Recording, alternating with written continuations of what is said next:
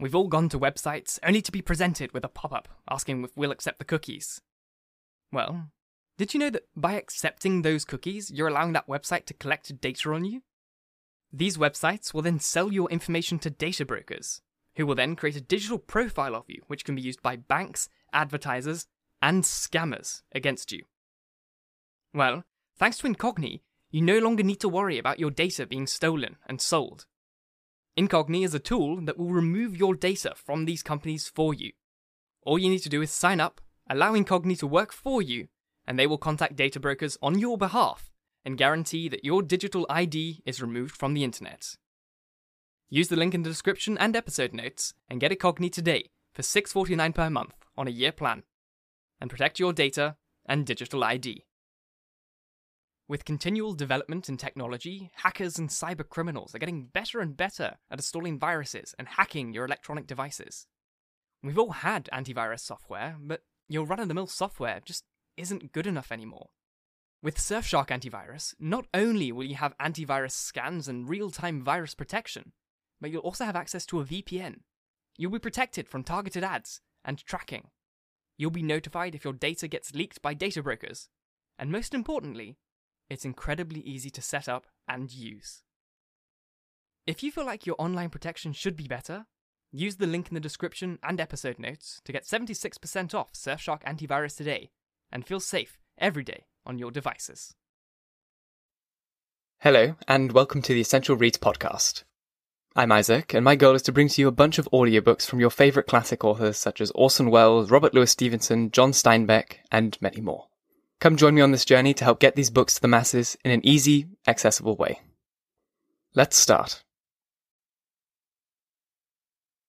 Some things are hard to remember. I'm thinking now of when Stradlater got back from his date with Jane.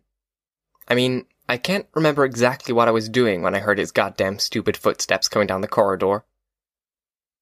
I was probably still looking out the goddamn window, but I swear I can't remember. I was so goddamn worried, that's why. When I really worry about something, I don't just fool around. I even have to go to the bathroom when I worry about something. Only, I don't go. I'm too worried to go. I don't want to interrupt my worrying to go.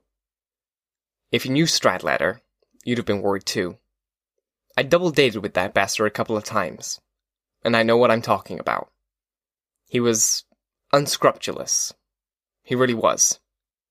Anyway, the corridor was all lilonium and all, and you could hear his goddamn footsteps coming right towards the room. I don't even remember where I was sitting when he came in. The window, or in my chair, or his. I swear I can't remember. He came in, gripping about how cold it was. Then he said, "Where the hell is everybody? It's like a goddamn morgue around here." I didn't even bother to answer him. If he was so goddamn stupid not to realize it was Saturday night, and everybody was out or asleep or home for the weekend, I wasn't going to break my neck telling him. He started getting undressed. He didn't say one goddamn word about Jane. Not one. Neither did I. I just watched him. All he did was thank me for letting him wear my houndstooth. He hung it up on the hanger and put it in the closet. Then, when he was taking off his tie, he asked me if I'd written his goddamn composition for him. I told him it was over on his goddamn bed. He walked over and read it while he was unbuttoning his shirt. He stood there, reading it, and sort of stroking his bare chest and stomach, with this very stupid expression on his face. He was always stroking his stomach, or his chest. He was mad about himself. All of a sudden, he said, "For Christ's sakes, Holden, this is about a goddamn baseball glove." "So what?" I said, cold as hell. "What do you mean, so what? I told you it had to be about a goddamn room or a house or something. You said it had to be descriptive. What the hell's the difference if it's about a baseball glove? God damn it!" He was sore as hell. He was really furious. "You always do everything back-assward." He looked at me. "No wonder you're flunking the hell out of here," he said. "You don't do one goddamn thing the way you're supposed to. I mean it. Not one damn thing." "All right, give it back to me then," I said. I went over and pulled it right out of his goddamn hand. Then I tore it up. "What the hell did you do that for?" he said. I didn't even answer him. I just threw the pieces in the wastebasket. Then I lay down on my bed, and we both didn't say anything for a long time. He got all undressed down to his shorts. Then I lay on my bed and lit a cigarette. You weren't allowed to smoke in the dorm, but you could do it late at night when everybody was asleep or out and nobody could smell the smoke. Besides, I did it to annoy Stradlater. It drove him crazy when you broke any rules. He never smoked in the dorm. It was only me. He still didn't say one single solitary word about Jane. So I finally said it. You're back pretty goddamn late if she only signed out for 9:30. Did your maker be late signing in? He was sitting on the edge of his bed, cutting his goddamn toenails when I asked him that. Couple of minutes, he said. Who the hell signs out for 9:30 on a Saturday night? God, how I hated him. Did you go to New York? I said. You're crazy. How the hell could we go to New York if she only signed out for 9:30? That's tough. He looked at me. Listen, he said. If you're going to smoke in the room, how about going down to the can and do it? You may be getting the hell out of here, but I have to stick around long enough to graduate. I ignored him. I really did. I went right on smoking like a madman. All I did was sort of turn over on my side and watched him cut his damn toenails. What a school. You're always watching somebody cut their damn toenails or squeeze their pimples or something. Did you give her my regards? I asked him. Yeah. The hell he did, the bastard. What'd she say? I said. Did you ask her if she still keeps all her kings in the back row? No, I didn't ask her. What the hell do you think we did all night? Play checkers, for Christ's sake? I didn't even answer him. God, how I hated him. If you didn't go to New York, where'd you go with her? I asked him after a little while. I couldn't hardly keep my voice from shaking all over the place. Boy, I was getting nervous. I just had a feeling something had gone funny. He was finished cutting his damn toenails, so he got up from the bed, adjusted his damn shorts and all, and started getting very damn playful. He came over to my bed and started leaning over me and taking these playful-as-hell socks at my shoulder. Cut it out, I said. Where'd you go with her if you didn't go to New York? Nowhere. We just sat in the goddamn car. He gave me another one of those playful, stupid little socks on my shoulder. Cut it out, I said. Whose car? Ed Banky's. Ed Banky was the baseball coach at Pencey. Old Stradlater was one of his pets because he was center on the team. Ed Banky always let him borrow his car when he wanted it. It wasn't allowed for students to borrow faculty guys' cars, but all the athletic bastards stuck together. In every school I've gone to, all the athletic bastards stick together. Stradlater kept taking these shadow punches at my shoulder. He had his toothbrush in his hand, and he put it in his mouth. What'd you do? I said. Give her the time in Ed Banky's goddamn car? My voice was shaking something awful. What a thing to say. Want me to wash your mouth out with soap? Did you? That's a professional secret, buddy. The next part, I don't remember so hot. All I know is I got up from the bed like I was going to the can or something. Then I tried to sock him with all my might, right smack in the toothbrush so it would split his goddamn throat open. Only I missed. I didn't connect. All I did was sort of get him on the side of the head or something. It probably hurt him a little bit, but not as much as I wanted.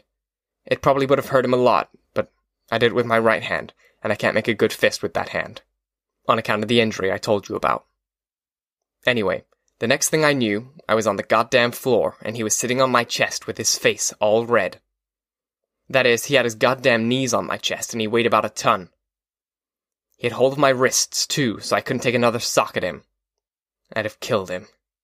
What the hell's the matter with you? He kept saying, and his stupid face kept getting redder and redder. Get your lousy knees off my chest, I told him. I was almost bawling. I really was. Go on, get off me, you crummy bastard. He wouldn't do it, though. He kept holding on my wrists, and I kept calling him a son of a bitch and all, for around 10 hours. I can't hardly even remember what all I said to him. I told him he thought he could give the time to anybody he felt like. I told him I didn't care if a girl kept all her kings in the back row or not, and the reason he didn't care was because he was a goddamn stupid moron. He hated it when you called him a moron.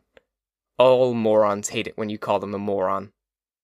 "Shut up now, Holden," he said with his big stupid red face. "Just shut up now. You don't even know if her name's Jane or Jean, you goddamn moron. Now shut up, Holden.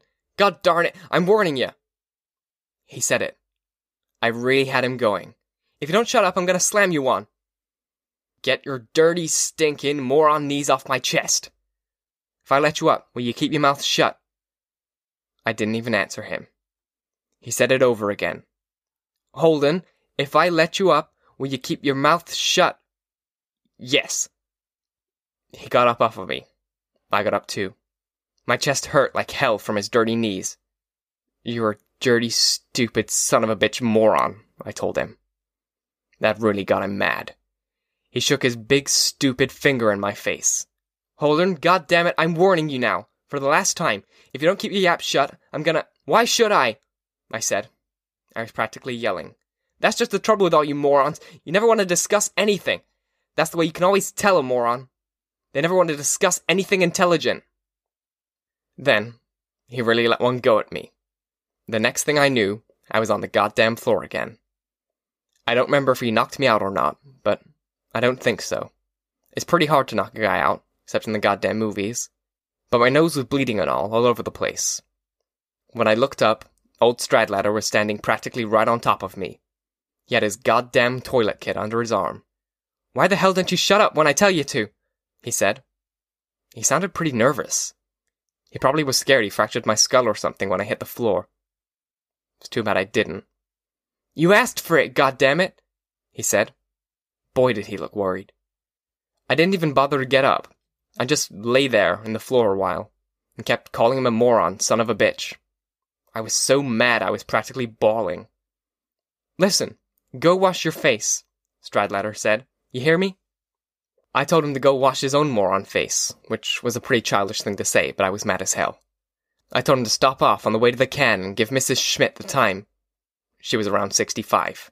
He kept sitting there on the floor till I heard old Stradlater close the door and go down the corridor to the can. Then I got up. I couldn't find my goddamn hunting hat anywhere. Finally I found it. It was under the bed. I put it on, and turned the old peak around to the back, the way I liked it. And then I went over and took a look at my stupid face in the mirror. You never saw such gore in your life. I had blood all over my mouth and chin, and even on my pajamas and bathrobe. It partly scared me, and it partly fascinated me. All that blood and all sort made me look tough. I'd only been in about 2 fights in my life, and I lost both of them. I'm not too tough. I'm a pacifist, if you want to know the truth. I had a feeling old Ackley probably heard all the racket and was awake, so I went through the shower curtains into his room just to see what the hell he was doing. I hardly ever went over into his room. It always had a funny stink in it, because he was so crummy in his personal habits. Thank you so very much for listening. If you enjoyed, please leave a review. And if you really want to support me, share this chapter with your friends, family, and whoever you feel would enjoy it. And if you really wish to support me, head to my Patreon. The link is in the episode notes. If you choose to follow the podcast, you'll have 3 new chapters per week, Monday, Wednesday, and Friday. Once again, I thank you for listening. And until next time, bye-bye.